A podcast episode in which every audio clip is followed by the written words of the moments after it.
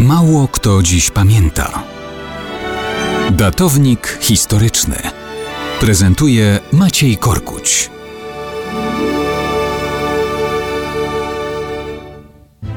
Mało kto dziś pamięta, że 28 stycznia 98 roku naszej ery był pierwszym pełnym dniem panowania w Rzymie Trajana.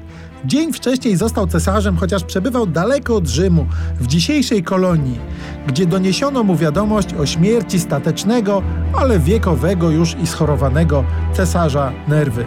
Zaskoczony nową godnością nie był.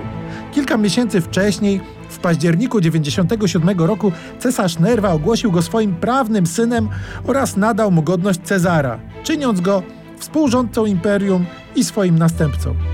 Trajan więc został cesarzem w sposób zupełnie zwyczajny, bez spisków, bez mordowania poprzednika.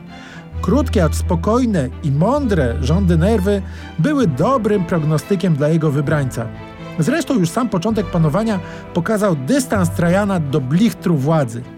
Zamiast pośpieszyć do Italii, aby odbyć triumfalny wjazd do wiecznego miasta, Trajan jeszcze przez kilkanaście miesięcy pozostał tam, gdzie był – w newralgicznym miejscu w pobliżu źródeł Renu i Dunaju. Tam pragnął dokończyć budowę umocnień, linii obronnych zabezpieczających imperium przed germańskimi hordami barbarzyńców. Do Rzymu przybył dopiero w początkach roku 99.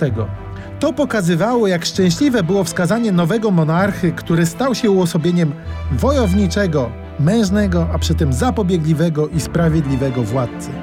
A to w historii rzymskiego imperium bynajmniej nie było codziennością.